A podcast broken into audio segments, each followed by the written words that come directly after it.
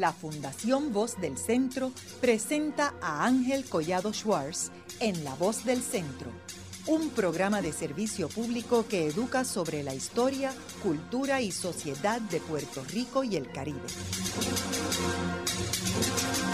Saludos a todos. El programa de hoy está titulado La Fundación Luis Muñoz Marín. Y hoy tenemos como nuestros invitados a Linda Hernández, quien es directora ejecutiva de la Fundación, y a Julio Quirós Alcalá, quien es subdirector y director del Archivo Histórico. La Fundación Luis Muñoz Marín eh, es muy poco conocida aquí en Puerto Rico y la gente lo asocia obviamente con la principal figura política de Puerto Rico del siglo XX, eh, Luis Muñoz Marín. Pero eh, muchas personas no están conscientes de la importancia de esta institución para Puerto Rico y particularmente como custodios de un archivo bien importante para eh, poder entender qué fue lo que pasó en Puerto Rico durante eh, el siglo XX, particularmente la segunda mitad del siglo XX. me gustaría comenzar el programa, Julio, tú como, como historiador y la persona a cargo del archivo, y que llevas toda la vida allí trabajando este, y que tu padre estuvo muy relacionado con Luis Muñoz Marín.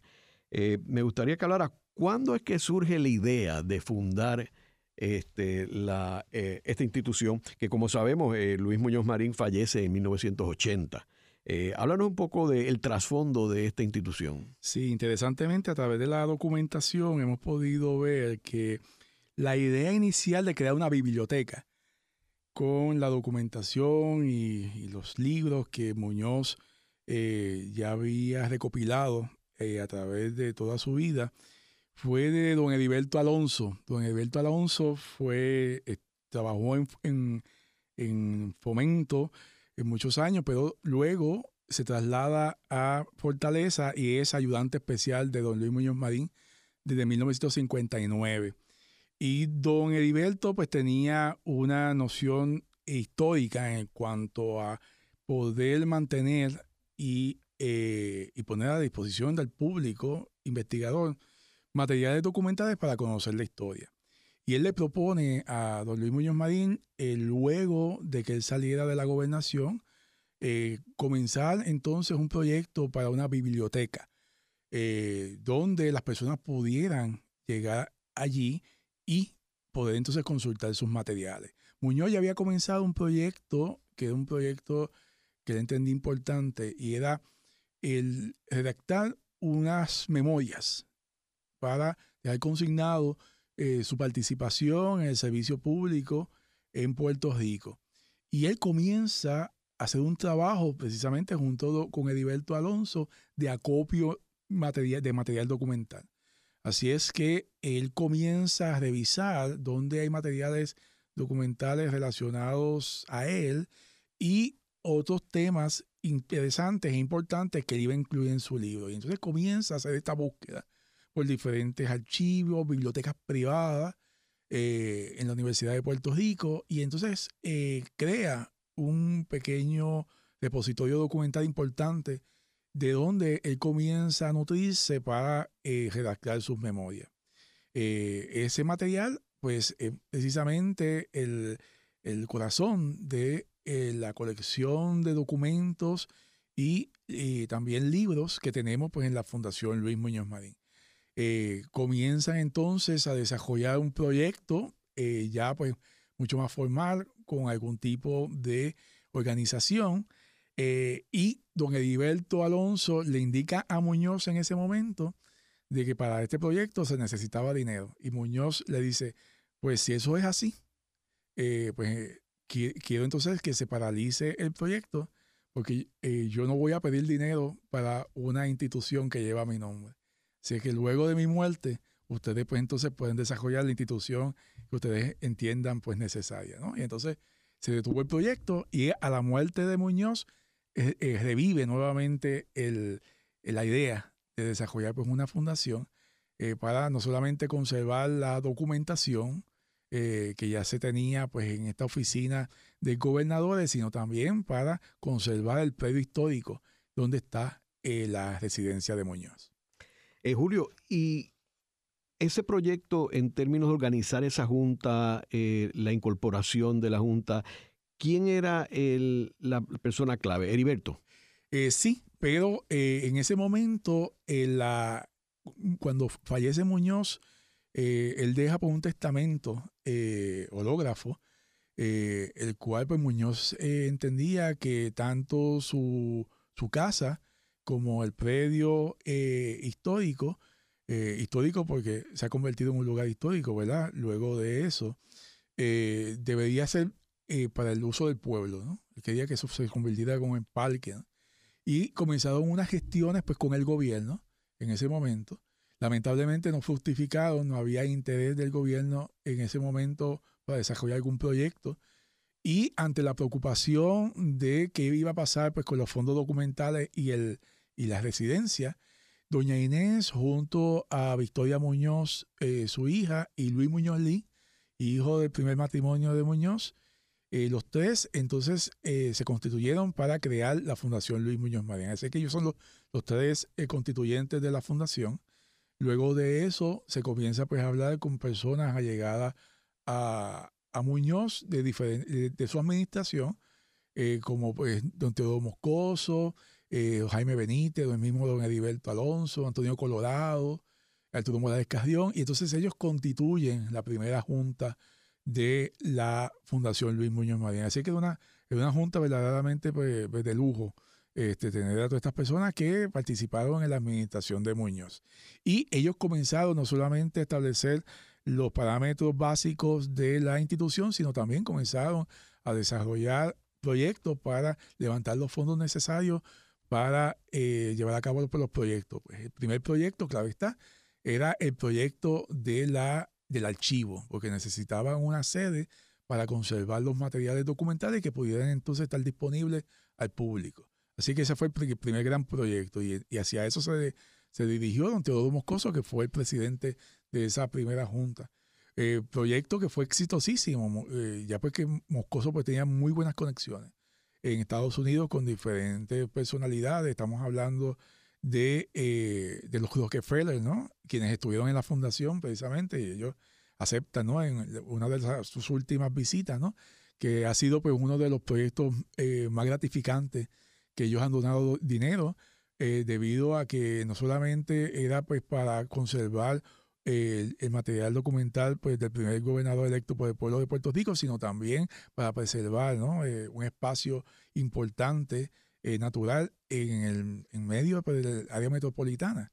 Así es que eh, como ellos, pues hubo otras personas pues también que participaron y de esa y de esa y de ese proyecto pues se levanta los dineros necesarios para construir el primer archivo, el edificio de archivo eh, diseñado para eso eh, y utilizado en Puerto Rico y el Caribe.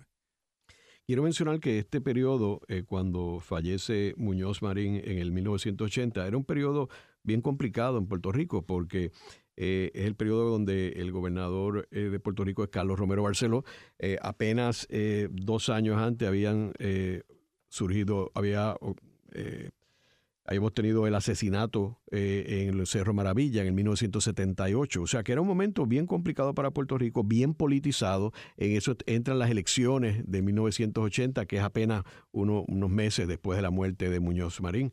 Eh, así que eh, luego hay un nuevo gobierno porque es un gobierno compartido, porque si bien las elecciones fueron controversiales porque se ganaron por apenas unos votos, eh, y Romero se quedó en la gobernación, pero el Senado eh, pasó a manos del Partido Popular dirigido por Miguel Hernández Agosto.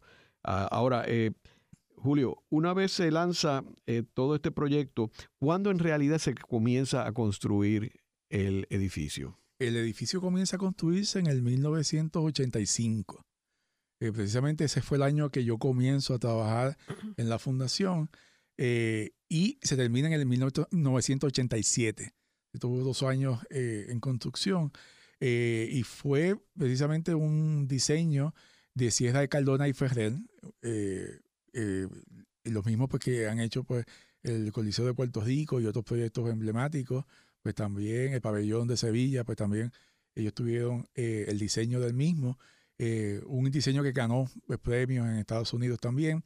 Pero lo interesante del edificio es que es un edificio muy sencillo, pero con rasgos de esa arquitectura tropical eh, que nos recuerda pues el Caribe Hilton y, otros, y otras obras que se construyeron aquí en la época de los 50, porque esa era, esa era también pues la idea, ¿no? De poder entonces un poco pues eh, recordar ese proceso, ese momento donde pues Muñoz también estuvo como gobernador de Puerto Rico. El edificio eh, desde un principio pues contó con los elementos básicos de conservación, no solamente controles de temperatura y humedad, sino también un importante elemento eh, contra incendio, contra el incendio, que es a base de gas. Eh, y ahora mismo pues el edificio pues tiene ese, esa particularidad, ¿no? que tiene ese elemento para proteger a la documentación en caso de, un incendio. El edificio pues también cuenta pues también con un depósito eh, que está pues también eh, eh, climatizado y espacios para la, para la investigación. actualmente pues, el edificio pues también cuenta con espacios también para nuestra biblioteca que hemos podido pues ampliar, tanto la biblioteca como nuestras colecciones. Eh, así es que el edificio pues, se convierte también en un espacio no solamente de investigación, sino también de reuniones, porque en el primer piso hay un gran eh, espacio para reuniones y actividades. y también eh, conecta, ¿verdad? Visualmente, pues, con toda la naturaleza que circunda, pues, el, edificio. Así es que es un edificio que, que no solamente se inserta en el espacio físico, natural de la fundación, sino que también es un edificio muy práctico donde el, eh, podemos tener allí un proceso de conservación del material y de consulta importante para los investigadores y, los, y, los, y el público que llega allí eh, todos los días. Linda, eh, cuando tú comenzaste en, en, la fundación, obviamente ya había habido un, se había He caminado un, largo camino. Háblanos un poco sobre cuando tú llegaste allí, eh, ¿cuál, ¿cuál habían sido los logros principales de la fundación? Sí, los logros principales es que eh, alguien que tú quieres mucho estuvo allí, el, director de finanzas de Vadillo, eh, había adelantado muchísimo en la cuestión de de organizar eh, una fundación en Puerto Rico, todo lo que se organiza se queda como muy chiquito, como muy, muy familiar y él logró darle esta consistencia de, empresa grande en el manejo de las finanzas, que cuando yo llego, pues eso está bastante adelantado. Estás hablando de Luis Antonio Reyes Ramis. Luis Antonio Reyes Ramis, a quien quiero muchísimo, que trabajamos desde Telemundo hasta que usted se lo llevó para Vadillo. Eh, pues eso fue un gran adelanto. El equipo era un equipo bien comprometido, llevaban muchos años. Lo que sí le hacía falta al equipo y a la organización era algo más de negocio. Esa parte yo la traía pues, de los sitios que había trabajado como directora de operaciones o directora de noticias y vicepresidenta. Entonces traté, me preocupaba mucho la cosa del ingreso, me preocupaba mucho que había habido mucha inversión en publicación de libros y estaban almacenados, que había que venderlos, que no podríamos hacer más inversión hasta que bajáramos. Entonces ahí empezamos a hacer inventarios de cuántos libros teníamos publicados en almacenes, sacar cuenta, empezamos a cuantificar lo que hacíamos. Eso no se hacía. Por ejemplo, uno de los primeros trabajos que Julio y yo tuvimos fue, se hablaba de que habían tantos millones de documentos en la fundación. No, no, no. Vamos a buscar qué realmente de documentos, cuántos documentos reales tenemos, cuántas eh, colecciones tenemos sin trabajar eh, y qué es la biblioteca, qué es esta, esta colección maravillosa. Pues así Julio hizo un inventario extraordinario, se identificaron dos millones de documentos. Eh, luego pasamos a, inventariar. ¿Dos millones de documentos de qué tipo? Documentos entre cartas, contratos, eh, toda la información de... Es bien importante cuando hablamos de la Fundación Luis Muñoz Marín, todo el mundo piensa que lo que nosotros tenemos son pues cartas y documentos relacionados a la vida de Muñoz. Nada que ver, o sea, sí lo tenemos, pero eso se encargó él en recopilarlo porque era como un periodista bibliotecario, ¿verdad? Pero nosotros tenemos unas colecciones que nos dicen de todas estas maravillas que tenemos en el país y que funcionan bien, cómo se crearon, cómo se creó nuestro aeropuerto, por qué la compañía de fomento fue tan exitosa, eh, porque tenemos un Caribe Hilton, porque tenemos un hospital tan excelente médico, eh, cómo se creó. Todas estas cosas de la historia del país que necesitamos saber, que necesitamos conocer para entender por qué llegamos a una parte y de momento nos detuvimos, eso está ahí. Por ejemplo, todos estos días que han habido como muchas incidencias en el país, pues de errores administrativos, un poco de, de comunicación entre gobernador y ayudantes y porque no sabía y el otro no sabía. Es bien curioso, Julio, ahora mismo nosotros estamos trabajando la colección de fomento, colección que no estaba como parte de, del legado de Muñoz, que es Julio, que es un excelente eh, archivista en esto, se enteró que la iban a votar y recogió todas esas cajas. Esas cajas no se habían podido trabajar porque no estábamos organizados todavía. Ahora sí, la fundación está organizada, porque como te iba diciendo ahorita, entre las cosas que también descubrimos es que Julio no tiene ayuda, o sea, no teníamos, somos muy poco, el dinero que tenemos tenemos que rendirlo. Entonces nosotros teníamos un grupo de voluntarias. Este grupo de voluntarias que son una voluntaria doctor de lujo. Tenemos juezas, tenemos amas de casa, tenemos arquitectas, eh, profesoras universitarias, eh, ingenieros, porque tenemos hombres y mujeres, pues ellos iban, sí, jugaban con las matas y nos ayudaban y nos ayudaban de ujieres. Entonces un día yo le digo a Julio, Julio, ¿por qué no los ponemos a, a tratar de catalogar, de ver todas esas cajas que nosotros tenemos aquí y darle como sentido a esto? Y así empezamos, y así empezaron a llegar donaciones, eh, pero antes de ir a otras donaciones, me gustaría hablar de la, de la de fomento, que es la que estamos trabajando ahora. Cuando uno mira los documentos, que es bien interesante, que yo me acabo de enterar ahora viendo los documentos, que el que fue director del vocero, don Gaspar Roca, fue un alto funcionario del Departamento de Fomento, yo no lo sabía. Las cartas, doctor, ese señor dirigía y escribía de instrucciones y programación de proyectos, los contactos, cómo se medía el gasto hasta de los viajes. Si una agencia de, y sin la facilidad de Internet, que era todo por cartas, ¿verdad? Que si un ejecutivo había gastado y la agencia de pasajes le había cobrado más dinero, había como una documentación para... O sea, uno dice, Dios mío, ¿dónde está ese orden? Él ahora mismo en los miles de documentos, Julio ha descubierto los documentos de la creación del Caribe Hilton, cómo el Caribe Hilton se creó, cómo se deben crear las cosas, ¿verdad? súper estructurado, cómo se pensó que era un hotel para el Caribe. Prueba es el éxito que continúa teniendo, ¿no? Eh, dónde iban los teléfonos, cómo iba a vestir el personal. Puerto Rico no estaba dentro de una de industria hotelera, o sea, había que diseñar hasta cómo enseñarle a los empleados de cómo poner los platos. Eso estaba totalmente estructurado. Y la maravilla del trabajo que hace Julio ahora mismo con las voluntarias es que ese material está disponible para investigadores. Está disponible para cualquier persona que quiera estudiar de la escuela hotelera o quiera estudiar la historia del Caribe Hilton y como estos arquitectos se fueron a otros países, se los llevaron los Hilton por los excelentes arquitectos que eran, nace de este proyecto del Caribe Hilton. O sea, la historia del país, nuestras venas, nuestros pulsos, está en la fundación y está accesible tenemos muy poco todavía digitalizado. Tenemos solamente un 6%, pero vamos avanzando. Ahora, precisamente ayer, eh, empezamos a trabajar un proyecto para crear un centro de digitalización en la fundación.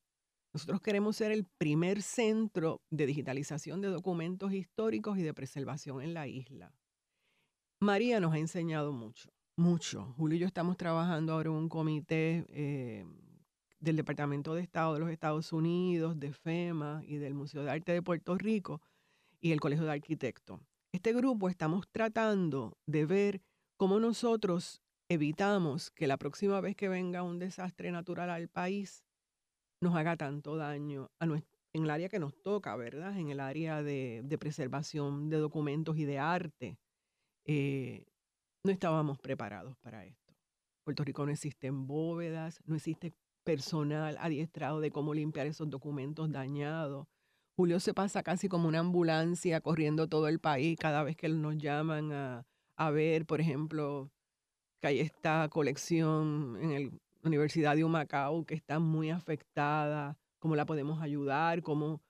Entonces, no hay ese sitio. Entonces, estamos tratando de, con la experiencia que nosotros tenemos, de cómo lo probamos, porque la fundación es, gracias a Julio, gracias al diseño de ese edificio tan extraordinario, nosotros fuimos el único centro de archivos en el país que no sufrió por el huracán.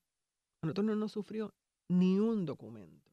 Por supuesto, la cuestión de la humedad, después el aire acondicionado, a lo mejor tuvimos que hacer un ejercicio más rápido de hacer limpieza de, los documentos, pero no, no estábamos listos, doctor, en el país. O sea, el desastre que tenemos, obras que la gente, obras de arte que han limpiado con lisol o con clorox, porque creen que es la forma, ¿verdad?, natural. O sea, el país no estaba listo. Pues entonces este comité, lo que estamos inclusive aprendiendo, ¿verdad?, de cómo nosotros poder ser maestros para maestros, para tratar de, de preservar nuestra historia, porque no, no estamos quitándole a la necesidad del agua, del techo, de las miles de necesidades que tiene el país, pero un país que no preserva su cultura y sus documentos es un peligro de desaparición, de verdad. Así que, pues estamos haciendo este Robin Hood ahora mismo, poniendo de modelo a la única, al único archivo que está funcionando ahora mismo a nivel de 100%. Bueno, más de 100% porque Julio está trabajando seis días. Eh, el archivo general está cerrado, muchas bibliotecas de la Universidad de Puerto Rico están cerradas, muchos centros de investigación alrededor de la isla están cerrados, no saben cuándo los van a abrir.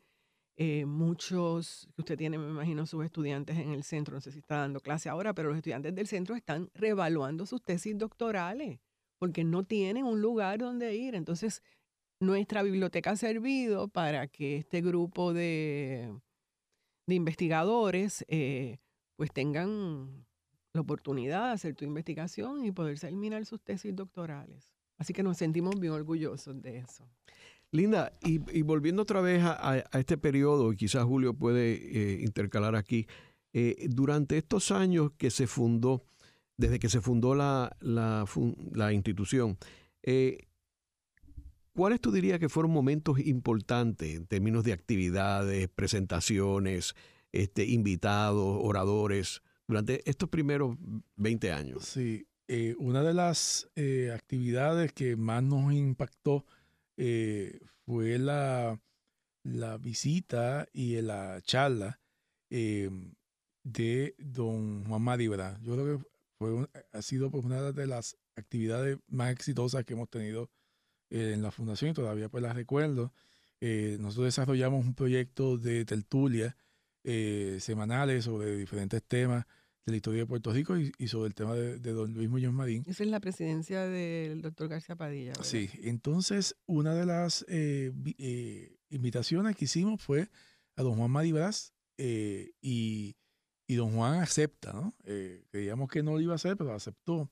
Y fue muy interesante porque él expuso una, una, una visión sobre, sobre Muñoz eh, completamente diferente a la que pues, muchos creían, ¿no? Que, iba, que iba a presentar, ¿no? Eh, eh, polémica, ¿no? Al contrario, fue una, un análisis desde, desde, los años, ¿no? Este, una, una visión pues, pues muy, muy completa, ¿no? donde pues lo, lo, presenta pues como una persona eh, no solamente eh, muy inteligente, sino también con muchos proyectos pues, para el país. Y fue, fue bien interesante porque muchas personas pues, salieron un poco decepcionadas, ¿no? Eh, pero fue una excelente charla que precisamente luego nosotros pues la, la, la reproducimos en un, en un libro que edita que editó el licenciado Graciela Miranda Marchán de varias charlas o de diferentes personas eh, que, que vienen del, del, de la, del área pues, del, del, independentismo en Puerto Rico y que dieron charlas en esas, esas conferencias. Así que eh, ha sido pues una de las más eh, importantes, a mi juicio, de las que se han dado allí. Hemos tenido también diferentes invitados en, durante esos años. y siempre se ha, se ha indicado pues, que la fundación pues también es una especie de punto de encuentro donde pues diferentes personas llevan pues diferentes ideas sobre el tema de, de Muñoz o sobre el tema de la actualidad puertorriqueña. Así pues también nosotros desarrollamos todos los años un proyecto eh, de conmemoración de los natalicios de don Luis Muñoz Marín, Luis Muñoz Rivera y doña Inés María Mendoza, donde pues tratamos en dichos natalicios de también llevar oradores eh, que hablen sobre la actualidad del país, ¿no? qué es lo que está pasando eh, y que nos puedan entonces expresarle al pueblo ¿no? esas opiniones es de las pocas tribunas que todavía pues, existen en Puerto Rico eh, disponibles. Eh, la, tribuna de Barranquita de Muñoz Rivera, eh, pues nada, pues ya tiene pues ya más de 100 años. Así es que es importante, pues, y nosotros mantenemos esos espacios para que diferentes personas puedan dialogar pues, con el pueblo. Haremos una breve pausa. Pero antes, los invitamos a adquirir el libro Voces de la Cultura, con 25 entrevistas transmitidas en La Voz del Centro. Procúrelo en su librería favorita o en nuestro portal.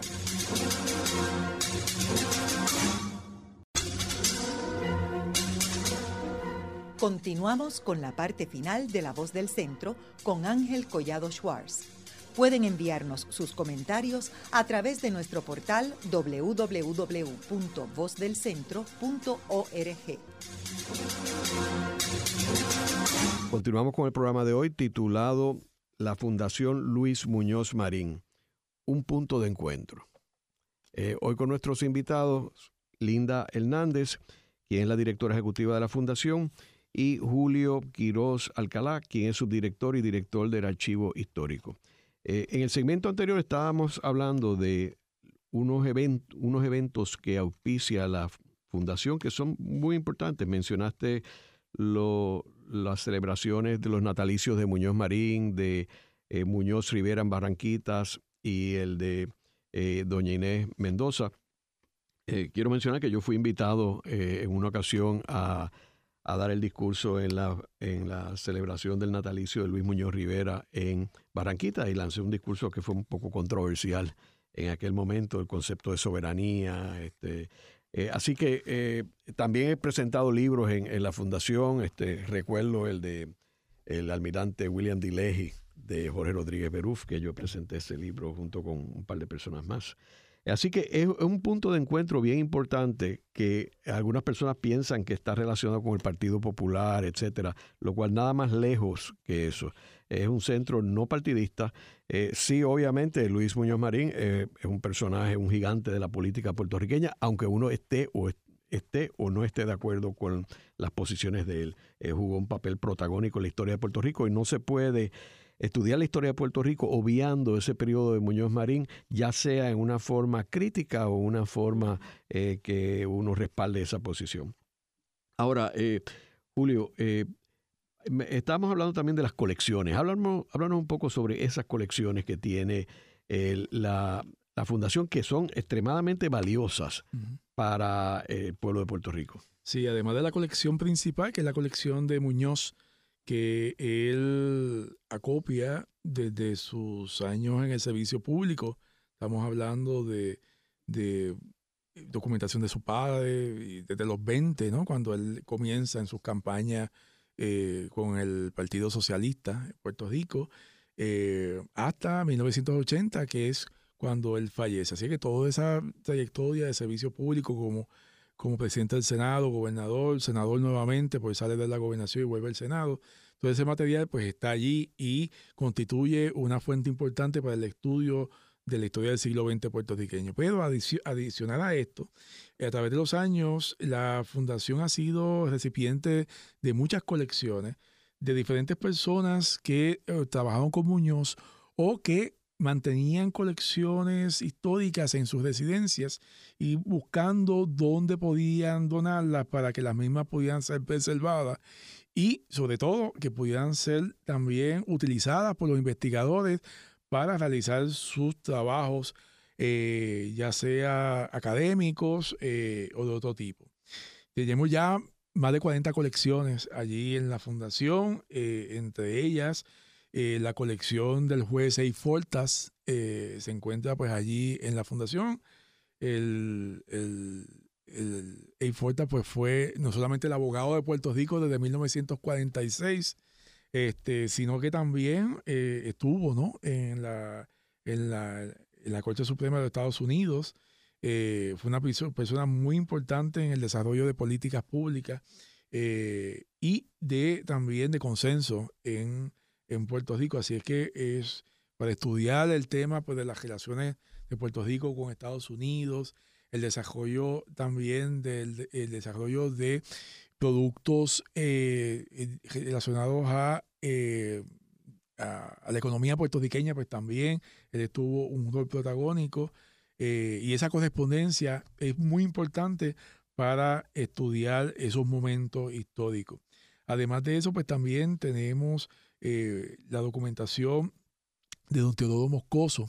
Teodoro Moscoso, pues antes de fallecer, él nos dona esta colección, eh, que es eh, una colección luego de su, eh, de, su posición como administrador de fomento económico. Así que estamos hablando de los 60 en adelante. Es una colección importante porque también nos, nos dirige hacia los temas relacionados con eh, Finanzas, 936, Desarrollo Económico. Eh, don Teodoro, hay que recordar que no solamente él fue farmacéutico, don Teodoro también era humanista. Él tenía un minor en literatura este, y eh, le encantaba la literatura, los libros.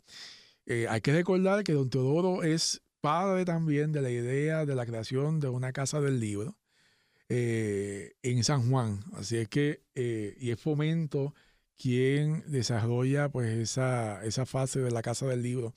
Fomento, hay que recordar también que era el, la agencia que tenía dinero en Puerto Rico en ese momento y bajo Fomento se desarrollaron muchos de los proyectos.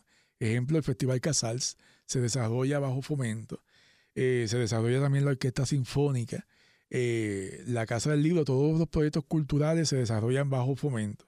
Eh, antes, precisamente, eh, eh, antes, durante y después del Instituto de Cultura, porque era la institución que manejaba por una gran cantidad de fondos para la industrialización en Puerto Rico y podían eh, llevar a cabo pues, estos proyectos grandes. Y se te olvida la industria del cine que fue muy próspera. claro que sí.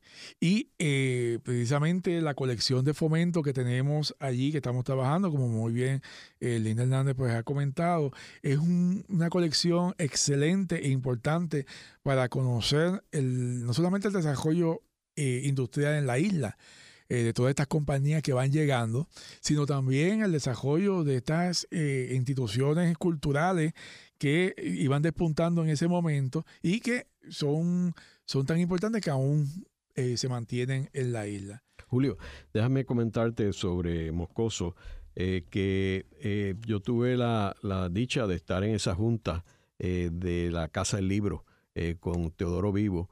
y ese era uno de sus proyectos favoritos. Este, eh, Teodoro era un personaje que hasta que murió siempre era un dínamo, siempre estaba activo, siempre iba a una velocidad este, eh, de alta, iba a alta velocidad siempre caminando. Eh, y también quiero, muy poca gente sabe que él fue en realidad el gestor del proyecto de la conservación del viejo San Juan. Porque la ley de conservación del viejo San Juan, muy poca gente sabe que antecede la creación del Instituto de Cultura en el 55.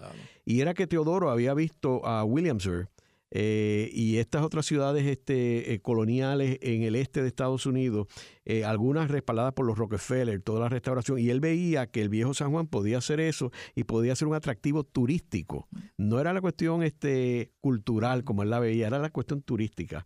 luego, obviamente, Trias Monge, y este, otras personas, Salvador Tío, son los que crean el concepto del Instituto de Cultura.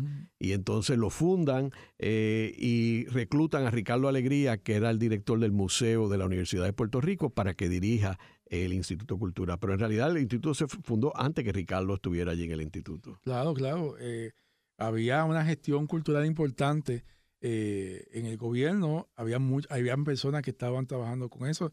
Interesantemente, eh, y estoy haciendo la investigación actualmente, eh, tenemos figuras como don Teodoro Vidal, quien no solamente era conexionista, sino también era el ayudante militar de Muñoz, que comienza con, con don Luis en el 1953. O sea que desde 1953 don Teodoro Vidal estaba desarrollando gestiones en pro de la cultura de Puerto Rico. Estamos viendo ejemplo ahora con el tema de la iglesia San José, donde todo ya en el 54 estaba eh, eh, calteándose con diversos conservadores en Europa para que vinieran a hacer estudios de la iglesia y poder ayudar en su conservación y así muchísimos otros proyectos. Sí, yo pienso que debemos hablar un poco también de la fortaleza, porque estas cosas que no se dicen, ¿verdad?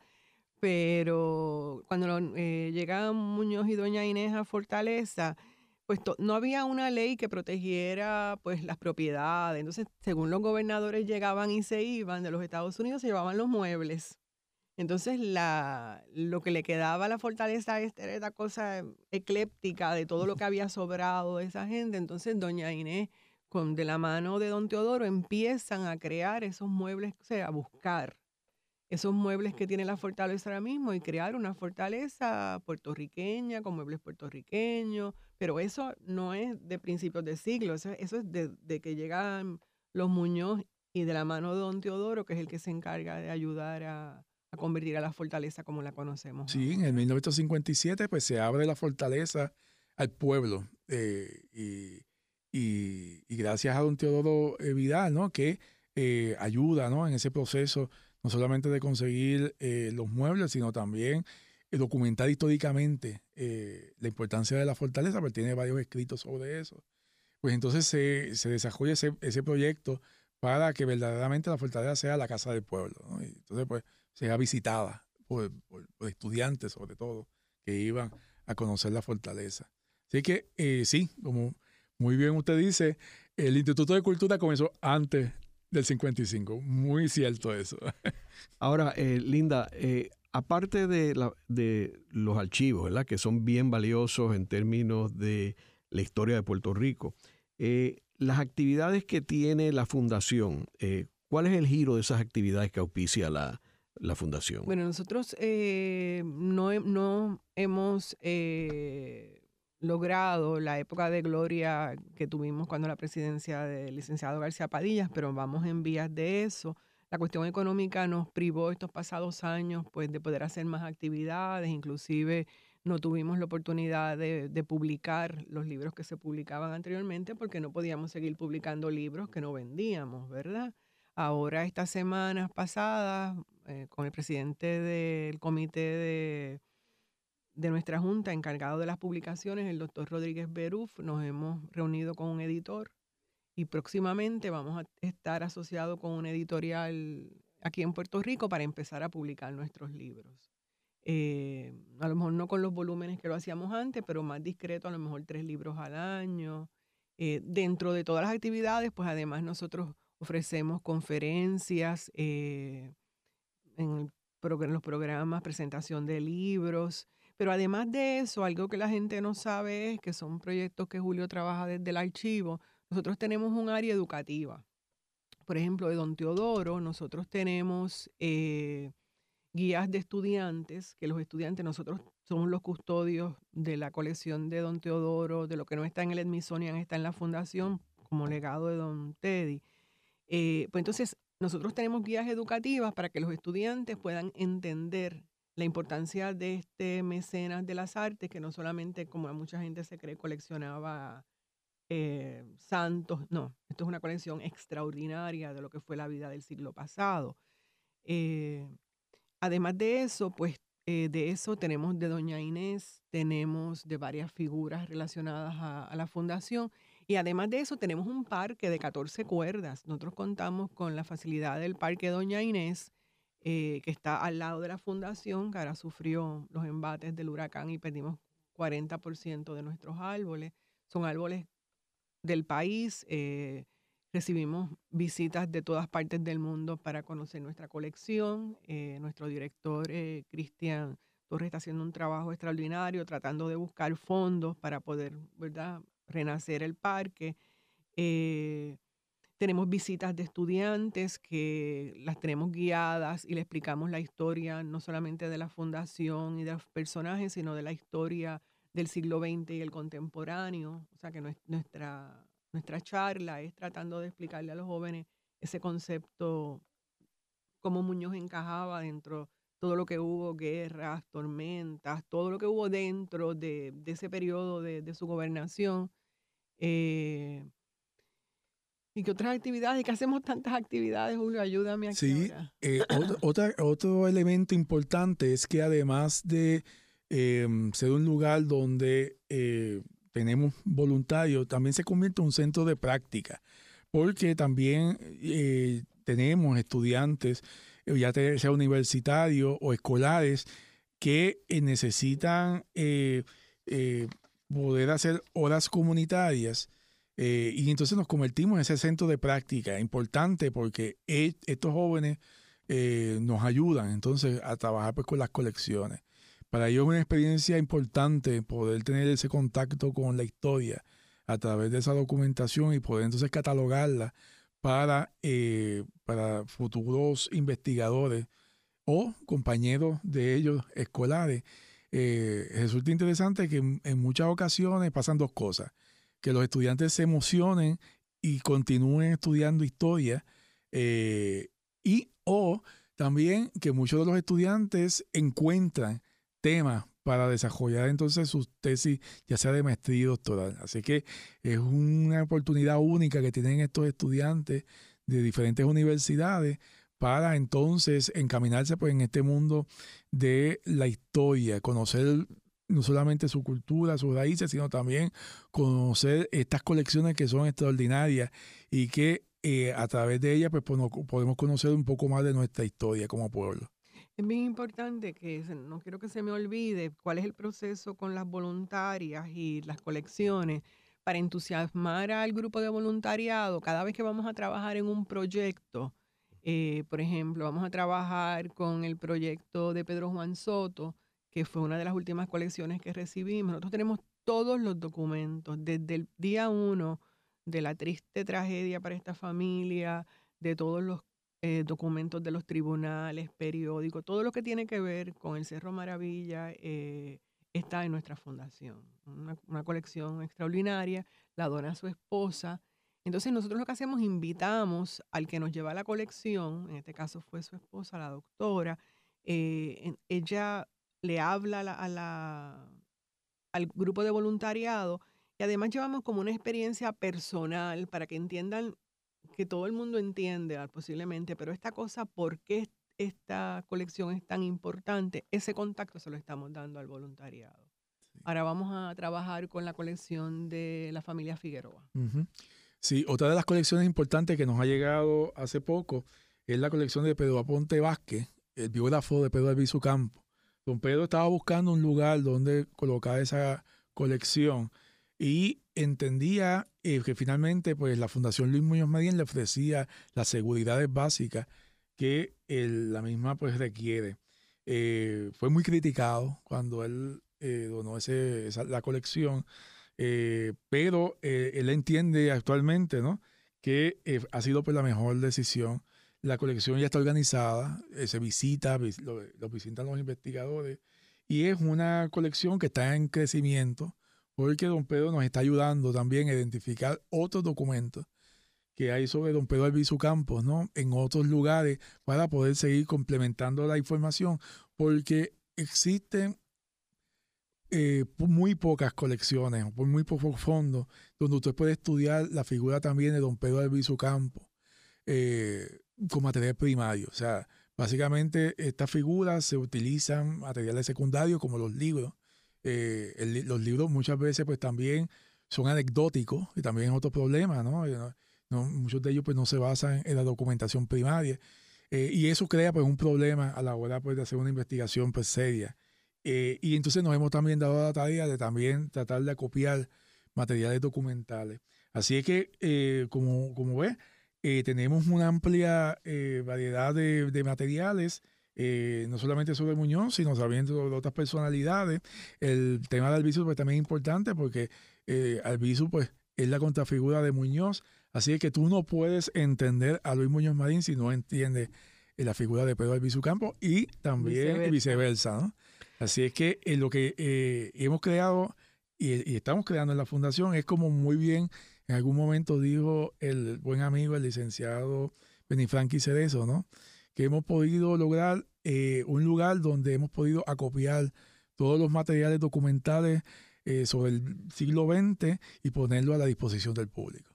Julio, ¿y la colección de Roberto Sánchez Vilella que está encajonada este, eh, y, y, que no, este, no es muy difícil tener acceso a ella en la Universidad de Puerto Rico, porque está en la Universidad de Puerto Rico? ¿Cuándo se puede este, llevar allí a la Fundación Muñoz Marín? La colección se encuentra en el Centro de Investigación Histórica y eh, ha sido eh, catalogada. Precisamente ahora tenemos un proyecto eh, en conjunto con el, con el centro para terminar la transferencia de grabaciones que tiene la colección. La colección tiene unas 174 grabaciones de audio de discursos de don Roberto Sánchez Vilella y otras personas eh, la fundación eh, tímidamente comenzó a trabajar con ellos en un momento y se pudo transferir 100 entrevistas.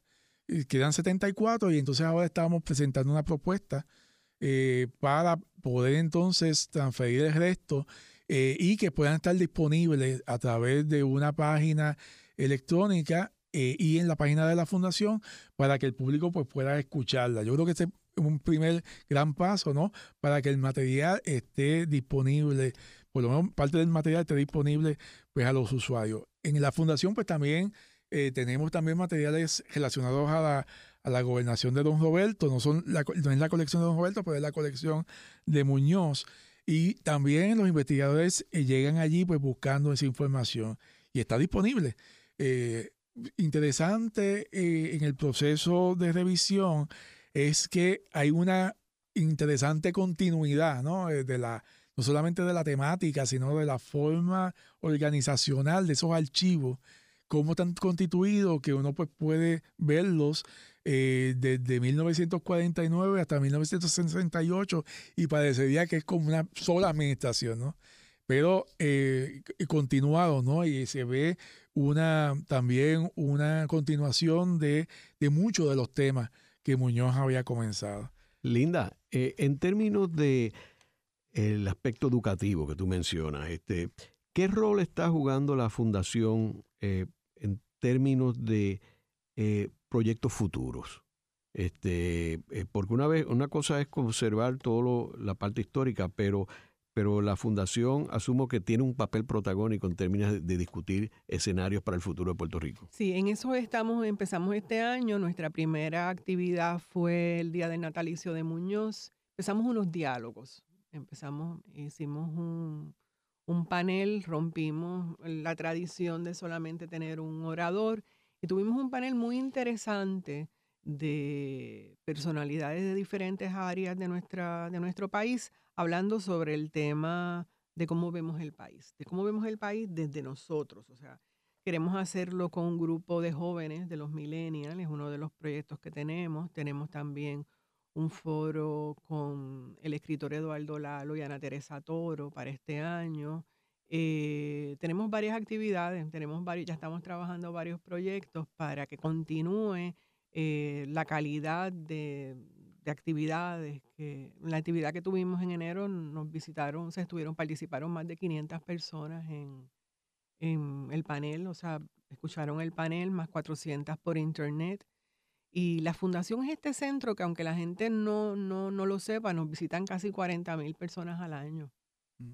Entre estudiantes, investigadores, o sea, la universidad, mucha gente no la conoce, pero hay mucha gente que nos conoce y nos visitan, que eso nos da mucha alegría. Entre los proyectos futuros también, eh, que debemos convertir la fundación, como muy bien dijo Linda en algún momento, en un centro de conservación. Eh, estamos eh, trabajando para desarrollar unos espacios en el nuevo edificio del centro de visitantes para un centro de conservación de documentación y estamos también dando los pasos junto pues con un, conservador que vino de los Estados Unidos, Jim Linder, crear un espacio también para conservación de material audiovisual, que es muy importante en Puerto Rico. Y él, en su recorrido por la isla, ha visto pues la necesidad imperiosa de crear un espacio donde pues estos materiales pues se puedan tratar, se puedan conservar y sobre todo se puedan transferir de formato. Eh, y él entiende pues que la fundación pues es el lugar idóneo para eso y estamos haciendo pues las gestiones al respecto. Otro de los proyectos importantes también es el proyecto de digitalización, como muy bien dijo, Linda, es donde pues queremos desarrollar un espacio para que podamos nosotros no solamente eh, eh, digitalizar el material de Muñoz y que pueda estar disponible a través de la internet, sino también otras colecciones. Que, eh, que, podamos entonces también pasar por el proceso de la digitalización y que también pueda estar disponible pues, a través de la internet.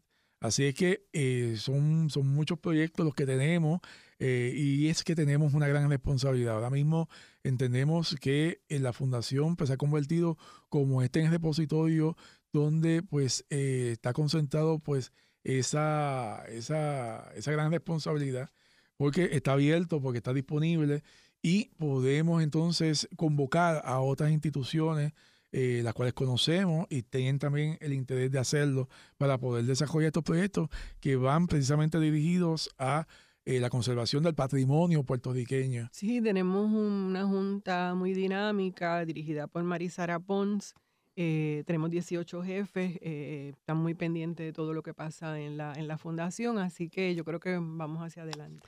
En el programa de hoy hemos discutido la Fundación Luis Muñoz Marín, la cual eh, juega un papel bien importante en Puerto Rico. No solamente es el custodio de un periodo de la historia de Puerto Rico muy importante, que es parte importante del siglo XX, sino que no solamente se limita a a los documentos de Luis Muñoz Marín, como hemos hablado aquí, sino que incluye los de Pedro Albizu Campo, que era su archienemigo en político eh, durante este periodo, y que también la fundación sirve de un punto de encuentro para distintos planteamientos que no necesariamente son cónsonos con el de Luis Muñoz Marín, como eh, hablamos de, Juan Mari Brás, eh, que obviamente no era cónsono con Muñoz Marín, sin embargo, fue allí a dar una charla antes de morir. Así que esta es una institución bien importante para Puerto Rico que merece el respaldo de todos los puertorriqueños para conservar este patrimonio importante. Gracias. Esta ha sido una producción como servicio público de la Fundación Voz del Centro. Los invitamos a sintonizarnos la próxima semana a la misma hora. Y recuerden que pueden adquirir el libro Voces de la Cultura en su librería favorita o en nuestro portal.